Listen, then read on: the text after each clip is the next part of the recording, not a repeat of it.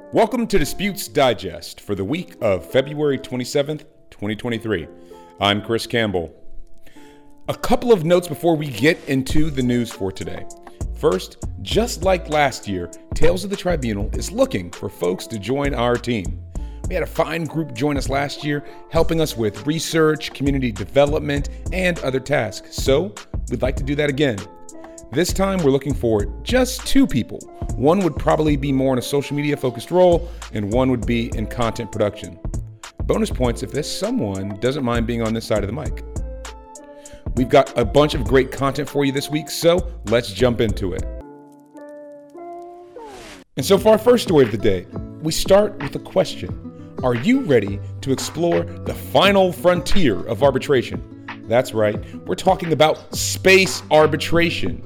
It might sound like something out of a sci fi movie, but space arbitration is a real thing and it's gaining more attention. So let's take a look at a few recent developments. As recently as 2021, the International Institute for Conflict Prevention and Resolution, CPR, released a set of rules for arbitration of disputes relating to space activities, called the CPR Space Rules. And the rules are designated to address the unique challenges and issues that arise in space disputes. They cover a wide range of topics such as jurisdiction, discovery, interim measures, and the appointment of arbitrators. The rules also take into account the need for speed and flexibility in resolving disputes. Given the fast pace of technological advancement in the space industry, another exciting development is the formation of the International Association for the Advancement of Space Safety, IAASS, Space Arbitration and Space Mediation Committee. The committee is composed of experts in space law, policy, and technology who aim to promote the use of arbitration and mediation in resolving space related disputes. The SAM, as it's called, is a committee and has already published a report on the use of alternative dispute resolution in the space industry. But space arbitration is not without its challenges. One of the biggest challenges is the lack of precedent and guidance on how to apply existing laws and regulations to space disputes. Additionally, the high cost of space activities and the potential for catastrophic events make it difficult to quantify damages and losses. Despite these challenges, space arbitration is an exciting and growing field and could play an important role in the future of space exploration and development. So, strap on your space helmet and get ready to boldly go where no arbitration professional has gone before. Then, for our second story, we head to the U.S. District Court, which has vacated key provisions of the No Surprises Act, the NSA, not that one, particularly the Independent Dispute Resolution, IDR process for resolving out of network payment disputes between payers and providers. It's the third time a federal court has ruled in favor of providers who are challenging the implementation of the arbitration process. The court found that the updated IDR regulations favored payers over providers in payment disputes, hence continuing the inconsistency with the NSA. The Department of Labor, Health and Human Services, HHS, and the Treasury must now revise the invalidated provisions or appeal their decision. Revisions to the IDR process could enable providers to share information more easily to support the arbitrational proceedings and address provider concerns regarding declining in network rates. The IDR process was created to protect commercially insured patients from receiving surprise medical bills and resolve disputes over out of network payment rates. Under the NSA, parties may each submit an offer for what they believe is an appropriate payment and what that payment should be. And the arbitrators, IDREs, considering the disputes, must select one of the following offers. However, the interim final rules issued by the departments on October 2021 directing IDRE to presume the qualifying payment amount, QPA, was the appropriate amount favored payers and placed the QPA as the benchmark for OON payment rates. That's a lot of alphabet soup. But it ultimately prevented IDREs from selecting offers submitted by providers for a higher payment amount. The court's decision in the Texas Medical Association et al. versus the U.S. Department of Health and Human Services from February issued a ruling addressing the concerns of the IDR process raised by air ambulance providers, having led to the updated rules that continue to favor payers over providers. providers having filed lawsuit against the final rule, arguing that updated policies could favor QPA and payers over providers. The court ruled that the NSA was unambiguous in requiring IDREs to consider additional information submitted by the parties related to five factors and other relevant information submitted by either party.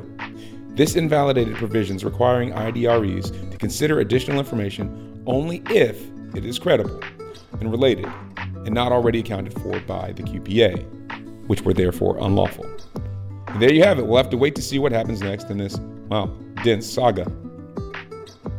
Next, let's head to the African continent and talk about Nigeria's latest move in the world of international commercial arbitration. That's right, Nigeria has established a new center for international commercial arbitration. And it's happening none other than the bustling city of Lagos. The Nigerian government has announced that the establishment of the Lagos International Commercial Arbitration Center, LIA, the LICAC, is set to serve as a hub for international commercial arbitration in Africa's largest economy. This is a significant move for Nigeria as it aims to become a destination for commercial dispute resolution in the region. The LICAC will provide parties with the necessary facilities to conduct arbitrations, including hearing rooms, conference rooms, and other support services. Additionally, it will provide access to a pool of arbitrators with a range of expertise in various fields who can be appointed to arbitrate disputes. This development is a game changer for Nigeria as it has the potential to increase foreign investment in the country. It shows that Nigeria is serious about promoting international trade and investment by providing an efficient, transparent, and reliable method for resolving commercial disputes. This, in turn, will promote economic growth and development in the country. The establishment of the LICAC comes at a time when Nigeria is looking to attract more foreign investment into the country. By providing a center for international commercial arbitration, Nigeria is setting itself apart from the countries in the region and positioning itself as a preferred destination for investors. At least that's what the founders hope is the case. So let's watch out, world, because Nigeria is ready to take its place as a leader in the world of international commercial arbitration, and let's see how this affects the industry in the area. Then let's talk about the International Center for Settlement of Investment Disputes, or ICSID, which has announced that Argentina and Occidental, in a landmark investment arbitration case, have come to a settlement in a long-standing case. In case you didn't know, Occidental is a US based oil company that had filed claim against Argentina way back in 2012, alleging that the country had violated a bilateral investment treaty by exporting its assets in 2006. The company was seeking a whopping 3.5 billion US dollars in compensation for its losses. But after nearly a decade of legal battles, the terms of this settlement have not yet been disclosed, but both Argentina and Occidental have issued statements expressing their satisfaction with the outcome. This is a significant development for Argentina, which has been grappling with a wave of investor state claims for years. The country has been hit hard by economic turmoil and political instability which has led to many foreign companies to take legal action against it. But with this settlement, Argentina has shown that it is willing to work with investors and to resolve their disputes.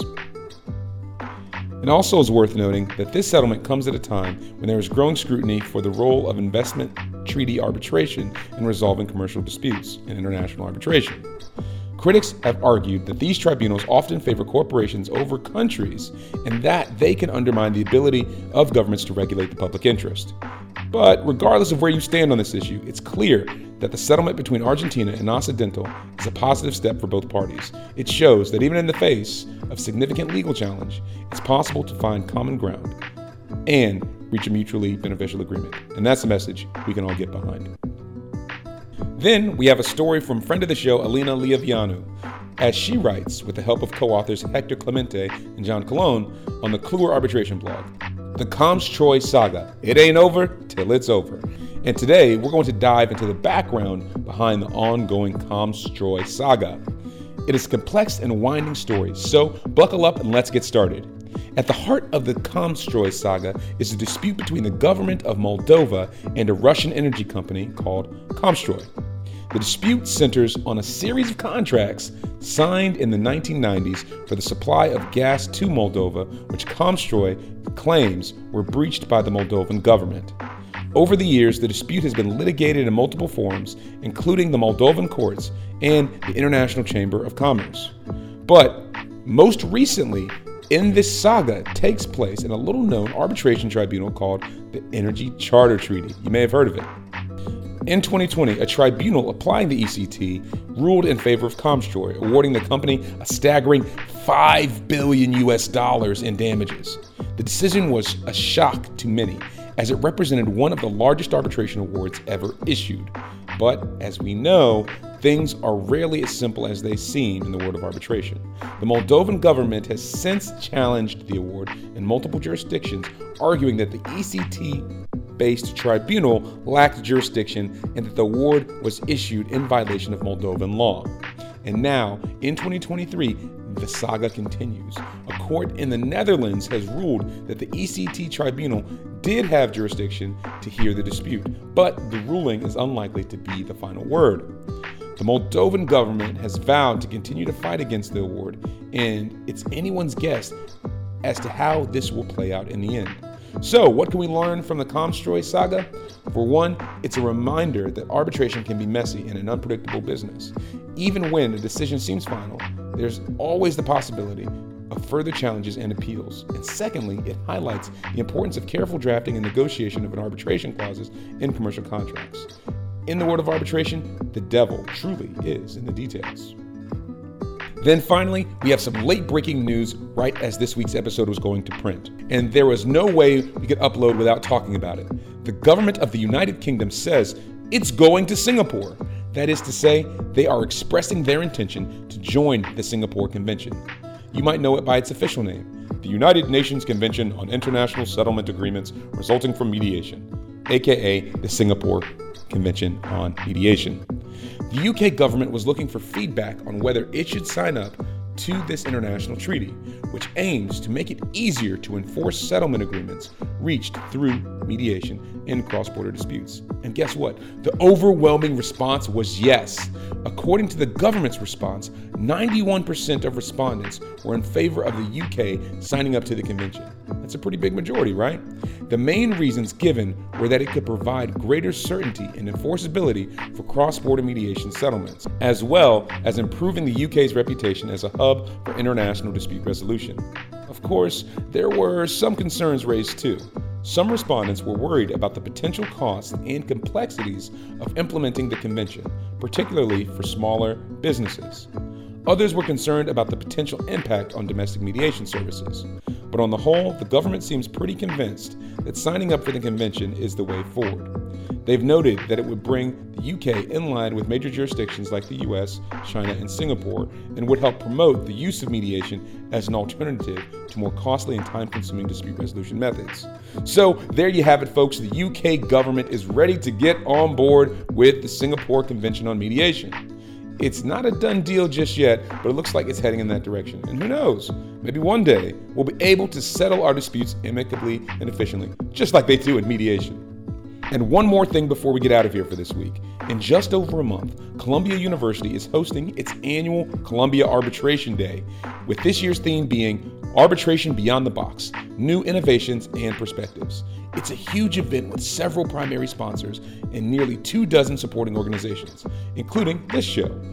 So if you're in the greater New York area or you think you might be, grab your ticket now as space will be limited and time is bound to be short. That's right, it's April 14th, 2023, Columbia Arbitration Day.